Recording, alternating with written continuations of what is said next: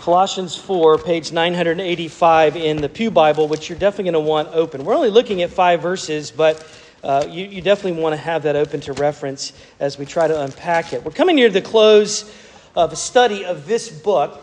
It's not a book, of course, it's really a letter that Paul, inspired of God, the Apostle Paul, wrote to a particular church uh, that we well know God intended for us to enjoy. Down through the ages, various followers of Christ have found uh, great encouragement uh, in the context of community about these things. And then it, we'll make our way, that'll be wrapping up in a couple of weeks, and then in the fall, we'll pick back up with our study of the life of David in the Old Testament narrative of 2 Samuel. So if you want to read in anticipation of that, then by all means go right ahead. Uh, just to review again, the first part of this letter, there are four chapters in Colossians, and in the opening of the letter, uh, we see uh, things that are are harder to understand, uh, but easy, uh, easier to uh, incorporate into our life. The latter half of the book, we find things that are a little bit easier to understand, but they're harder to uh, work into our life, so to speak. And that's because, uh, like the pattern flows so often in uh, God's Word, in New Testament writing in particular, what you see is there's an indicative that precedes an imperative. the indicative is, what has God done? Uh, how has he worked? Who is he? What is his character? And then the imperative is, what do we do? Uh, how do we respond? But it's always in that order, as it should be, that we're in response by faith with gratitude in our hearts. We are responding to what God has done, uh, what God has provided, the, the, sweet blessings that we have. We've talked about being uh, united to Christ. I'll give you an example. Last week, uh, it was uh, that was, well, even in, the, even in the previous part of the book, we read in Colossians 2 that there's this profound mystery that he talks about in Colossians 2, verse 13. And you were dead in your trespasses, but God has made you alive together with him in Christ. And so, what do we say? And he has forgiven us of all of our trespasses and sins. Paul reminded us that's what God has done. And then that's that's sweet, and that's, that's something that's a, a profound mystery that we could uh, contemplate, but he doesn't stop there. And in, this, in the latter portion of the text, we're running into now, what should we do? And last week it was uh, Colossians 3 we should submit. We should submit to our husband. Uh, we should submit to our boss. Children uh, should obey their parents uh, in the Lord. And those are the, some of the, the difficult things that we must work out in the context of obedience and response. There's another one, uh, of course. We see also that last week, uh, in, we were told in Colossians 3 that we should forgive one another. And that's easier said than done, but it says there, bearing with each other, forgiving as the Lord forgave you.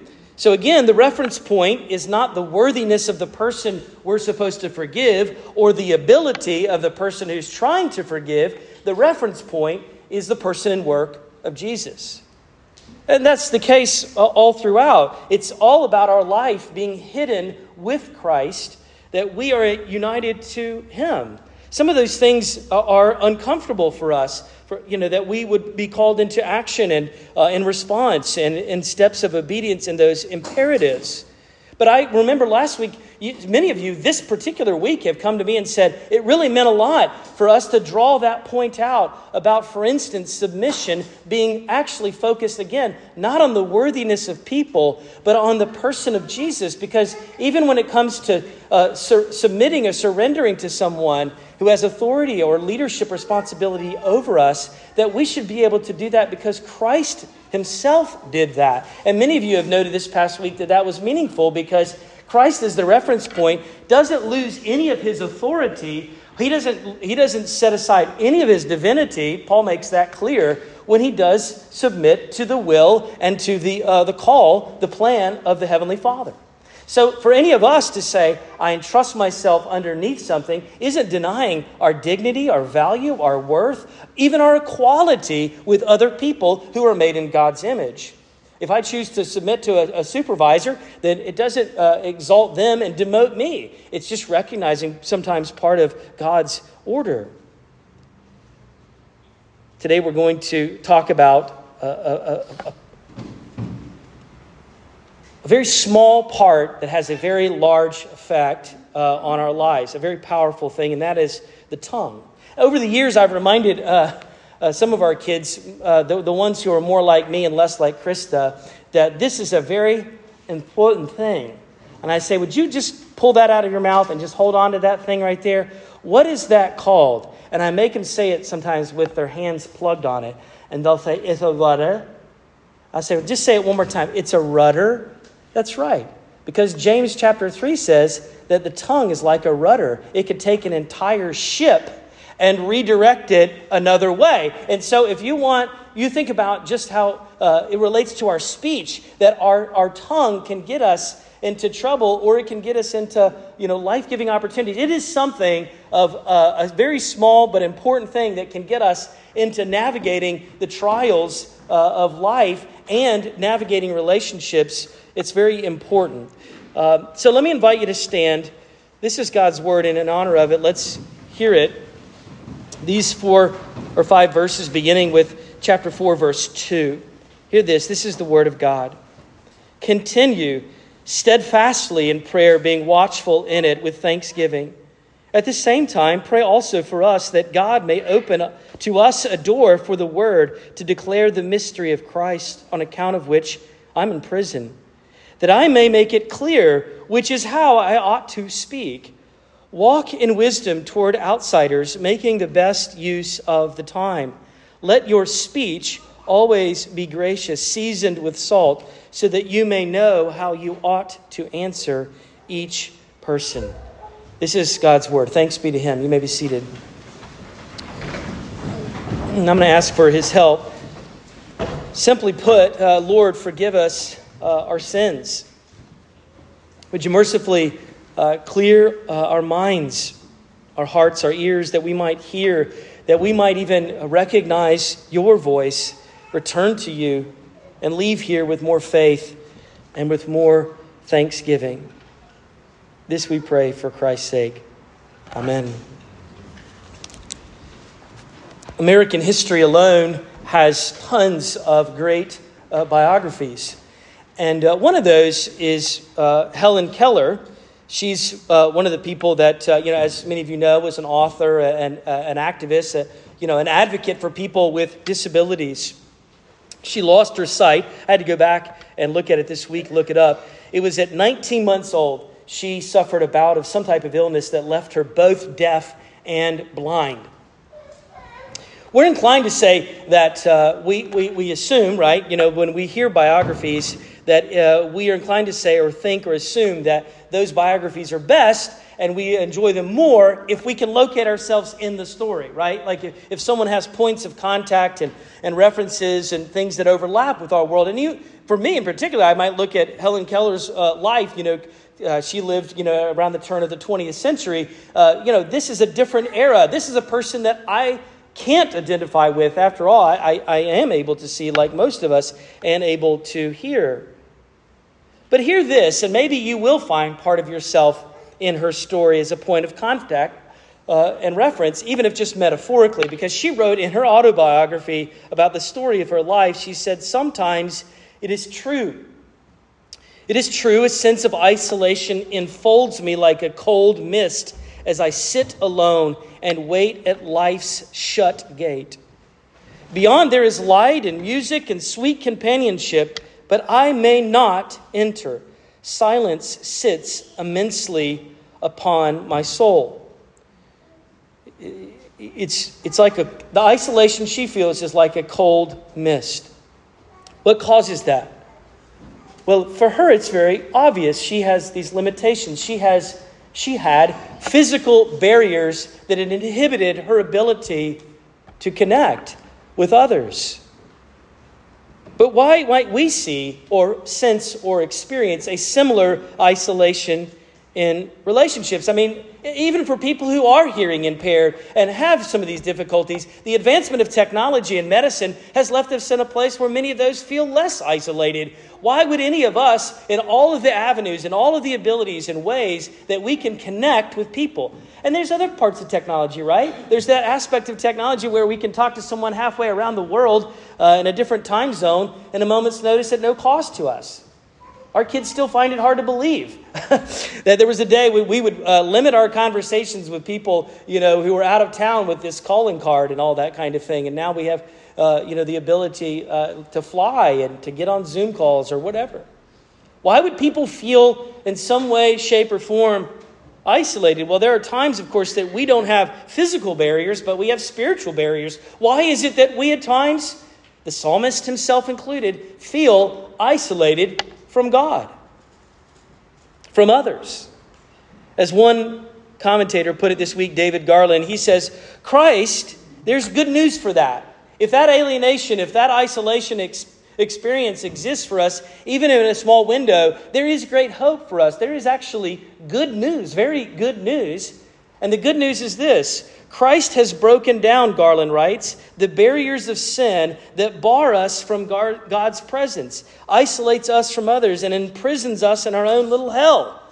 Christ invites all of us to enter his light and his sweet companionship. But he invites them, them meaning others, through us. Christians should never forget that the grace given to us was intended to be passed on to other people. Amen? So I've heard it said, uh, you know, you, over a number of years in different contexts, that if you want to make Christians feel guilty about obedience, all you have to do is bring up two subjects. One of those is prayer, and the other one is witnessing, sharing your faith. Okay, if you want to go down to vacation Bible school right now, that is totally acceptable, but that's where we're going because this is a passage that speaks to both of those, even in these five short verses. It's the matter of our speech. The headings that I put there in the order of service, I don't know that I'll follow them exactly, but they're so uh, directed that I see them from the text. He's talking to us about speech, specifically talking to God about others, and then the latter uh, two verses, the last two verses are talking to others about God. It's not original to me. I, I heard that spun that way. I like it. Talking to, first of all, God about others. We should seek God continually, steadfast, he says there in verse 2, uh, with prayer. And that prayer should be marked by different things. I know I've mentioned it over the years, but prayer is the language of faith. Okay? Prayer is the language of faith, and it is a language that we never speak fluently. Doesn't mean we don't practice it, it doesn't mean that we don't engage in it, but it is never a language that we manage to speak fluently. Speaking with, uh, you know, just, just speaking to God is, is work at times. I trust that you're there, God. I, I trust that if I seek you and I worship you and I cry out to you, that things change, that you are good. Prayer is the language of faith, and yet we will always be practicing. We will always be seeing in a mirror dimly, but then someday we shall see him, the Apostle Paul writes elsewhere, face to face. The same can be said about sharing our faith. We call it evangelism, sharing the good news with others. That too is a, a, a, form of speech. It's a form, it's a language that we are invited to speak, but we will never speak fluently, speaking at all times with uh, wisdom and grace about Jesus with other people. That too needs practice. Now, I don't mean to say, oh, well, you need to improve so that your prayers will be answered. You become good at the, the outworkings of prayer, and then someday it will be that as if it's easy and God gives you everything you want. It's not like that. God wants us, even when our performance feels lame and fumbling and we're, we're lacking words and we're struggling to talk and pray to God, that He still wants to hear from His sons and His daughters.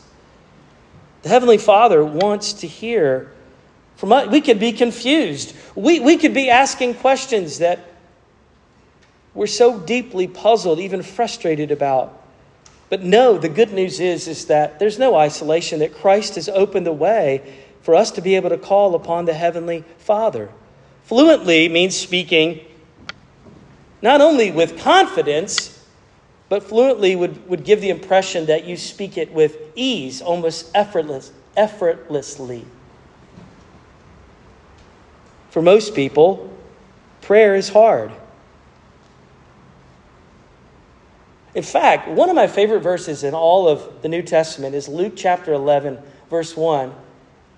And it says this The disciples came to Jesus and said, Lord, teach us to pray,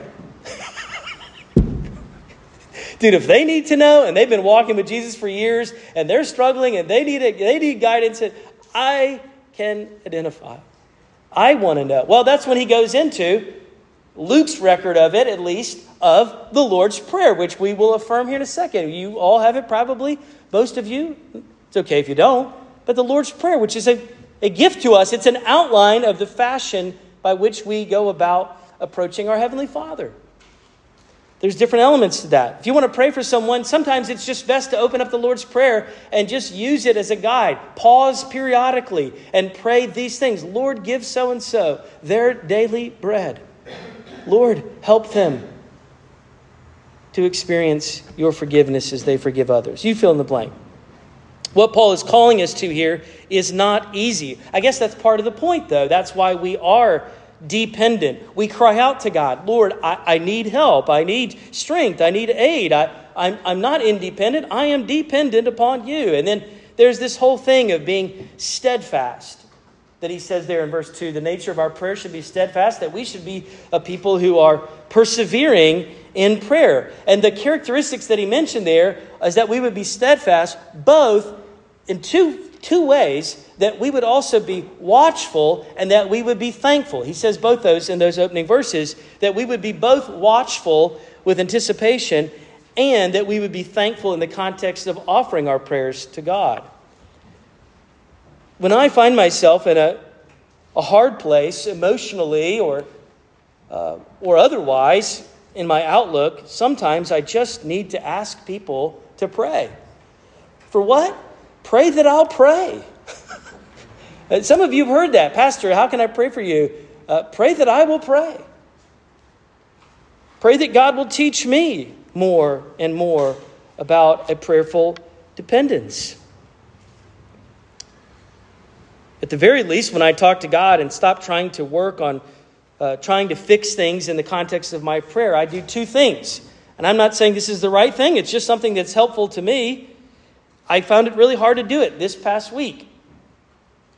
If you've endeavored to pray, even if you just set aside, let's say, 10 minutes in prayer, often it's best for me, because of the distractions and because of all the, the, the ways that I'm, i might uh, track in my mind, is to set out a piece of paper. That piece of paper oftentimes serves one of two purposes. And that is one, sometimes I think all the things that I need to follow up with. So and so I need to reach out to. So and so, this, this task I've got to get done by the end of the day. So I just write it on the piece of paper and I leave it there. If something comes to mind that I need to think about later, I don't think about it then. I write it down and remind myself later. The other reason that I often have a piece of prayer, uh, a piece of paper with prayer, is so that I can write out my prayer. I'm not trying to keep a journal. I oftentimes just throw it away. But it helps me to main, maintain a stream of consciousness. I'm not worried about grammar. My wife might say I never worry about grammar when it comes to writing. Uh, do, do, you ever, Troy, proofread your emails? Uh, I don't. But sometimes the noise is there and it helps me. Sometimes the noise is so heavy that even a piece of paper in front of me doesn't help. So I go on walks, and there's people in our backwoods that have seen me talking to myself, and that's a little scary for them. But Paul used to be my neighbor, and he's laughing. Um, I, I, do. I, I, I walk and, uh, and I pray, and sometimes I don't try to focus on specifics except for thanksgiving. And that's an, an activity where I'm not trying to fix anything, and I'm not trying to confess anything, and I'm not trying to fix anybody else. And I'm, and I'm, not trying to be super spiritual. I'm just trying to find myself grateful for something. And in walking in the woods, I start saying, God, thank you. I, I don't know what else to say. Thank you for the sounds of these birds. God, thank you that I'm able to walk. God, thank you for the people that you've put in my life, most of them. Father, thank you for Father, thank you for you, you don't you're laughing because you say the same thing to yourself. But I thank you, God, for your, the hope that you've given me. Lord, I thank you that there are people that have prayed for me. Lord, I'm thankful today that I have an inheritance that can't it can't be spoiled, it can't fade, it's kept for me. God, I'm thankful for grace. Past grace, present grace, future grace. I'm thankful that Jesus didn't he struggled the same way that I did, but he didn't sin. Thank you, thank you, thank you. If you go back in Colossians 3, verse 15, 16, 17, every single one of those verses, Paul mentions that posture in prayer of thanksgiving. Well, back to our text here in chapter 4, verse 3. At the same time, he says, Pray also for us that God may open to us a door for the word to declare the mystery of Christ. What's the mission of the church? Uh, the mission of the church, uh, well, it's, it, it's, it's, it's not particular to ours. It's not unique to any. It's Jesus' words right before his ascension when he says to go, therefore, and to make disciples. You've been given authority. You've been given power. You've been commissioned. A great commission it is. The great commandment is to love one another. Great the great commission is to go and to make disciples, to share about the love of Christ and his truth with others. Well, let's keep reading. Verse 4, along those same lines, he's saying, Pray for a door to be open, verse 3, that I may make it clear, the preaching that is of the mystery of the gospel, that I may make it clear, verse 4, which is what and how I ought to speak. He says, Pray for open doors. Have you done that? Have you, have you prayed for open doors? I, it, it happens from time to time in the fall, or as we get closer to the fall. I think about the time that we moved up here 12, 13 years ago, only knowing a, a, a you know, a handful of, families that were already precious and dear to us. Uh, but we didn't know anyone, and we're transitioning, and we asked friends and, and our, our home church in North Carolina, a variety of people that we'd known down the years to, to support us. And part of that was asking them to pray for us. That was the first thing that I pursued was people to pray for us. And from time to time, I would send out a little update and say, hey, you know, the time has come. We've, we've got enough raised. We've got the, the, the, the, the trucks all packed up, and, uh, and we're moving to Massachusetts. And I specifically asked, I think it was sometime in October, for people to pray for that transition and for relationships in our neighborhood. A couple of months later, Robin, right, walked in our house and she said, Robin, who was training to be an attorney, who was Jewish, uh, she looked at us and said, I don't know, particularly to Krista, help me. I, I, I don't know what you have, but I need it. And I, I want to I wanna learn about Jesus. And we laid the gospel out, and along with others, began going to worship. She and Greg and, and their family. And she was baptized and began to follow Jesus. A friend of mine, Jeff, wrote back I was specifically praying that you would build relationships in Massachusetts, that you would have meaningful conversations with non Christians, and that God would gather people to gain momentum for the church. We're happy, Troy, to be a part of it, at least at a distance. Please know that we're praying for your whole family. Open doors. Robin was our neighbor just a few doors, down. But when we ask for God to open doors, we're not saying, God, I want you to open up my dreams. I want you to, to I want you to just, the, the vista of my prosperity. Please. Let me visualize this great success that you have. No, it's actually that the gospel will go forward. It's why every Thursday morning when we pray as a church, we always list some area in the world that is an unreached people group in some other part, cross culturally, that we would specifically lift those people up in prayer, that God would send pioneers, trailblazers, the Word of God, some avenue for the gospel and the church to be there. As a church, we financially support, uh, we have supported over the years different networks uh, for the sake of church planting. And, uh, and, I'll, and I'll, I'll speak to that in, in a second. Uh, but specifically, we are now supporting a thing called the New England Church Planting Network. I happen to be on the, on the board of it. And I've prayed with those guys. I've prayed with them about God raising up more laborers or God bring, bring renewal. It's just, we're just, you know, we're, we're, we're just trying with limited resources and lots of plans and lots of dreams. But, you know, there's, you know, post COVID, it's been hard to get some momentum for it. And we've invested in this and some time. And there's times when I, I'm sure we get together and, I, and we pray about it. And I, I, I pray out of duty, but I don't pray as Paul does here, watchful, with anticipation. And I felt a little bit of a rebuke this week, even when I was kind of, you know, down about things. I got a phone call from a guy who's a, who's a seasoned pastor, and he says, I am sensing a call to come back to my home, my home region uh, uh, of New Hampshire and plant a church in Portsmouth. And I want your advice, and I'd, lo- I'd love for, for your help. And could you, could you guide me? And I'd love to plant a PCA church there. We had gone through like months of process trying to find a guy, interviewed someone, and it all fell apart, and I had just given up every bit of hope. And this guy just calls out of the blue, almost out of the blue. Thank you, God. It refreshed me, it reminded me. We pray for open doors. We pray for people's hearts to be soft to Christ. God works through prayers. He also works through people, through ambassadors, through messengers, people like you. So we're talking, now I'm already making that transition because we're talking to God about people and open doors.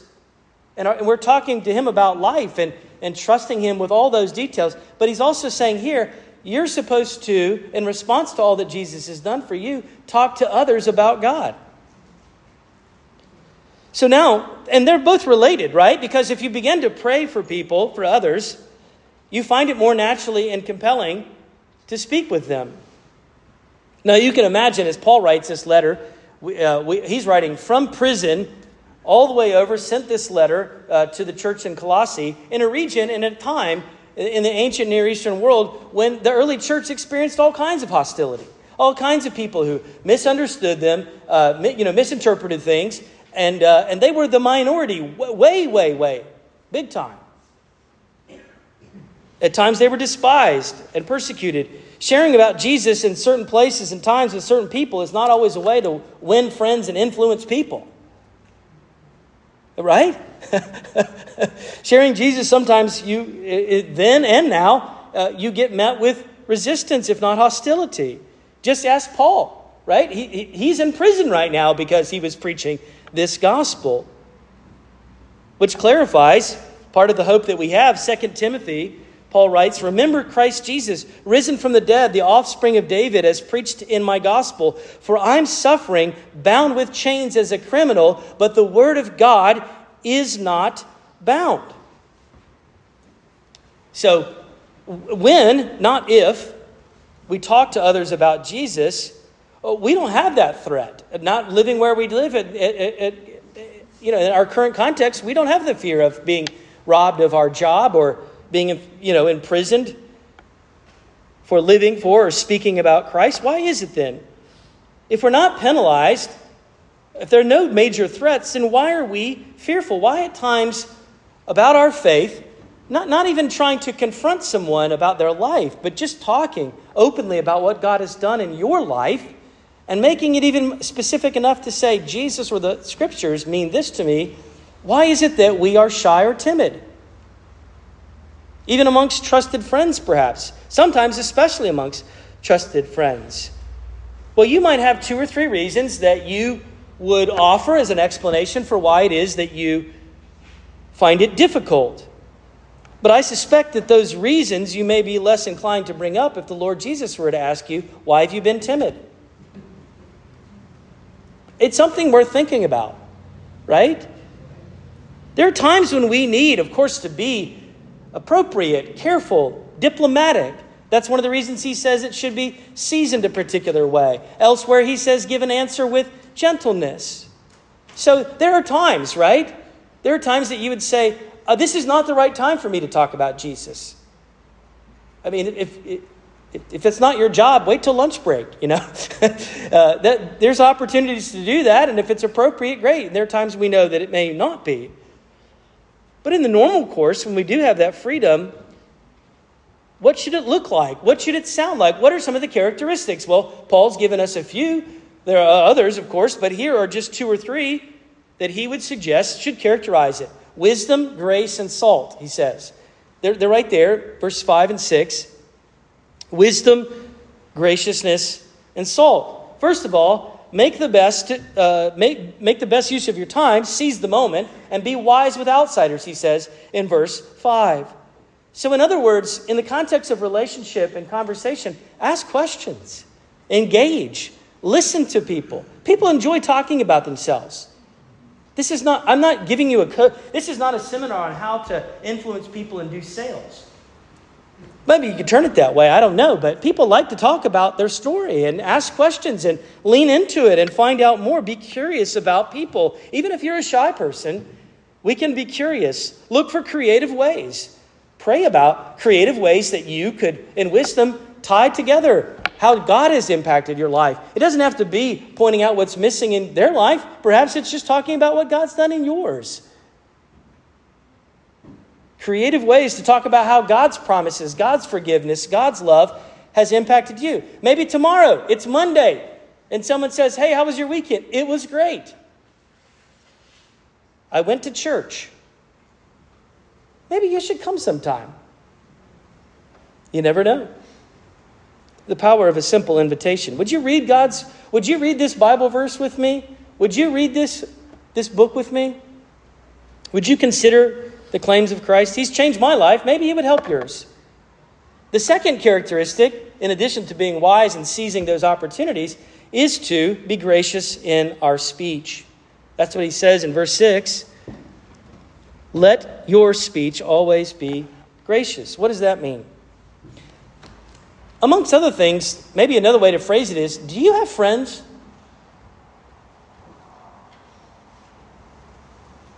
Not, not, not just friends that think like you, act like you, believe like you. Do you have friends in your life who are Christians and non Christians? Do you, have friend, do you have friends in your life that are completely aligned differently on those hot topics? People who have a different socioeconomics, you know, standing, position. Do you have those type of friends? Part of being a gracious person is, is, is noted in who you cultivate relationships and you're able to connect with. Much more to be said about that. Well, let's move on. What's the other characteristic of our speech with others? That it's salty. No, that doesn't mean F bombs, you New Englanders. I got, boy, I tell you what, 13 years ago when I moved to New England, I definitely got a, a sense of salty speech.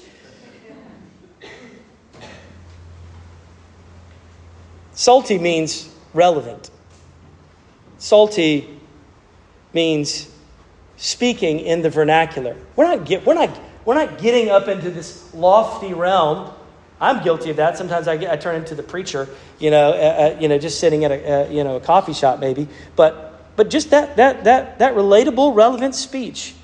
That's the saltiness that people connect with. You guys are, you, you, know, I, you, sometimes you think, I, I sometimes envy your position and the ability to connect with people, and they say, Why are you talking to me about Jesus? You're not even a professional religious person. They expect that from me. It's beautiful when it comes from you, especially when it's marked with these things wisdom, grace, and salt. So there we are.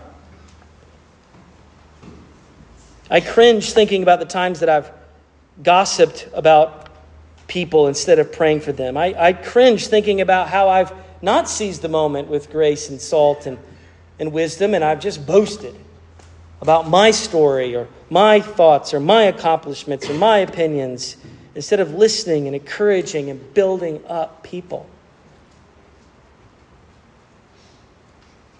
Where's the rudder taking you? Well, hopefully it's talking about God, excuse me, talking to God about people and talking about God to people. I struggle with both. This past week, the Lord rebuked me in His mercy. Have you ever had that happen where God kind of shows you His cards? And He didn't have to, He could have just let you go on suffering and self pity or uh, whatever. And he says, No, no, no, no. You thought I wasn't in control and you thought I wasn't good and you thought this, but I, I just want you to come take a look at this.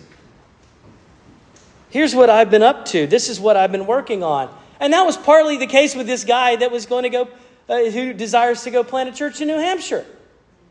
It makes me so excited. It literally made my entire day. Well, nothing could top uh, that hardly, I thought, except I ran into my friend Todd. And I see him on a, on a fairly, uh, a relatively frequent basis, except I haven't seen him in months. I've walked with him for years.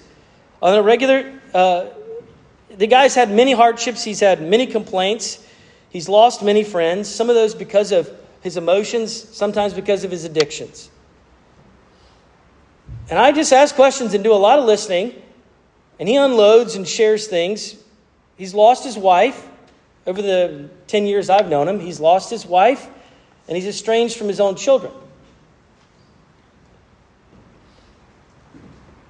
Some of you have prayed for him by name. I've asked you to. I've prayed for him. I've talked to him. I've given him books. I've, uh, I, he's, he's listened to, to sermons that I've preached, not, not in person, but on, online. Nothing. Nothing. I saw him this week. He's been away. He's, he's in recovery. He looked at me straight in the face and he said, in the most humble tone I've ever heard in all the years that I've known him, he says, Troy, it's happened. I believe in God, and I'm praying for the first time in my life. What did you say?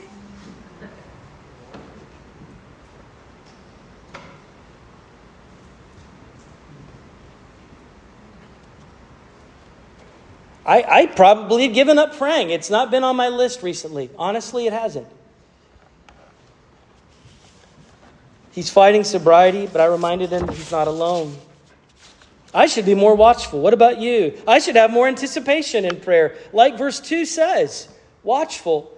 Sometimes I doubt. Sometimes I give up in prayer and witnessing and sharing. And,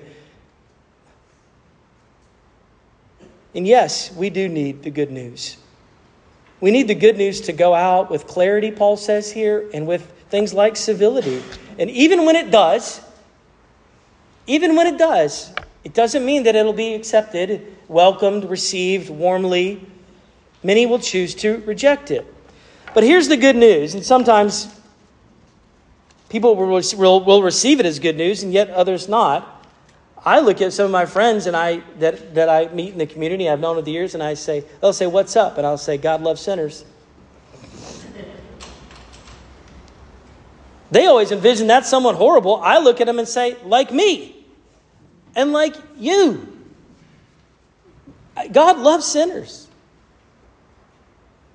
Specifically, people who sin in their speech and in their silence. In fact, God loves him so much that he came and was obedient and perseverant in prayer. He came as, as a man full of wisdom and words and salt and graciousness. And Paul is calling us to do the same thing. Peter has the perfect reference point and invitation that kind of speaks to this text in stereo. I'll read it and then I'm going to pray. 1 Peter 2 For this you have been called because Christ also suffered for you, leaving you an example so that you might follow in his steps. He, that is Jesus, committed no sin, uh, neither was any deceit found in his mouth.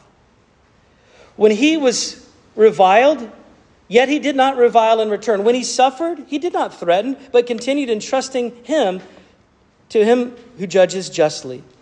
He, Christ, bore our sin, not his in his body on the tree that we might die to sin and live to righteousness. By his wounds you have been healed. For you were straying like sheep, but have now returned to the shepherd and the overseer of your souls. Thanks be to God. Father, we do look to you in prayer with thanks. Obviously, it's very fitting that we should close in prayer. Lord, would you please give us uh, the humility to receive your word the faith to walk in your ways. Give us, give us, Lord, boldness and humility to every person here to live out the gospel in their daily lives. Mine. Lord, help us to talk to you more and talk about you more. I pray that you'd give us words. I pray you would give us opportunities and you would give us uh, divine appointments. Lord, I pray today for various people who are struggling, who are suffering, find themselves battling because of alienation or loneliness. I pray for people who do feel isolated because they're in prison or they're deployed or they're battling mental illness.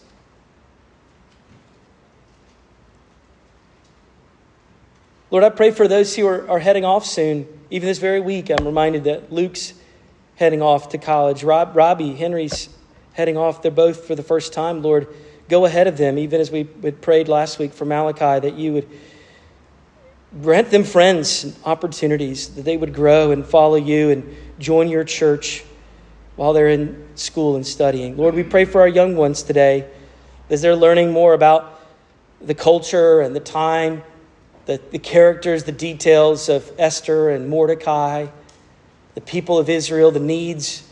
But Lord, I pray that they would see and cherish you, their Maker, and your Son, our Redeemer. Guide us, we pray. We do want to be a people of thanksgiving, so help us to walk in it. Thank you most of all for Jesus. We pray in his name. Even now, as he taught his disciples, praying together, saying, Our